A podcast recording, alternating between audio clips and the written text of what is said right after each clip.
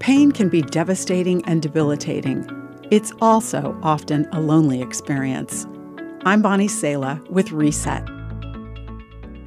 A woman shared how in one week her family had experienced an earthquake, lost electricity, and had their home robbed. Then her husband lost his job and her child fell and broke his leg. She needed comfort and friendship as she recounted the string of tragic events. With tears in her eyes, she longed for the nearness of a friend even more than she needed these situations to be fixed. No one draws nearer in grief and loss than Jesus. No one knows pain's devastation like God does.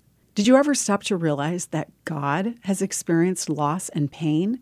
Sometimes we associate God's strength with being untouchable, but the whole Bible shows us that we can see God's emotions to our stories. He's moved by our condition. Scripture speaks of Jesus' human life like this He was despised and rejected, a man of sorrows, acquainted with deepest grief. Yet it was our weaknesses he carried, it was our sorrows that weighed him down.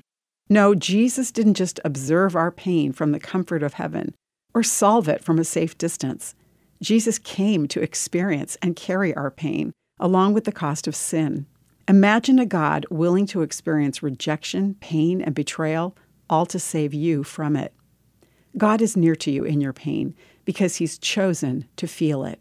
He comforts you in your grief as one who has experienced and understands it. And God can meet you in your helplessness.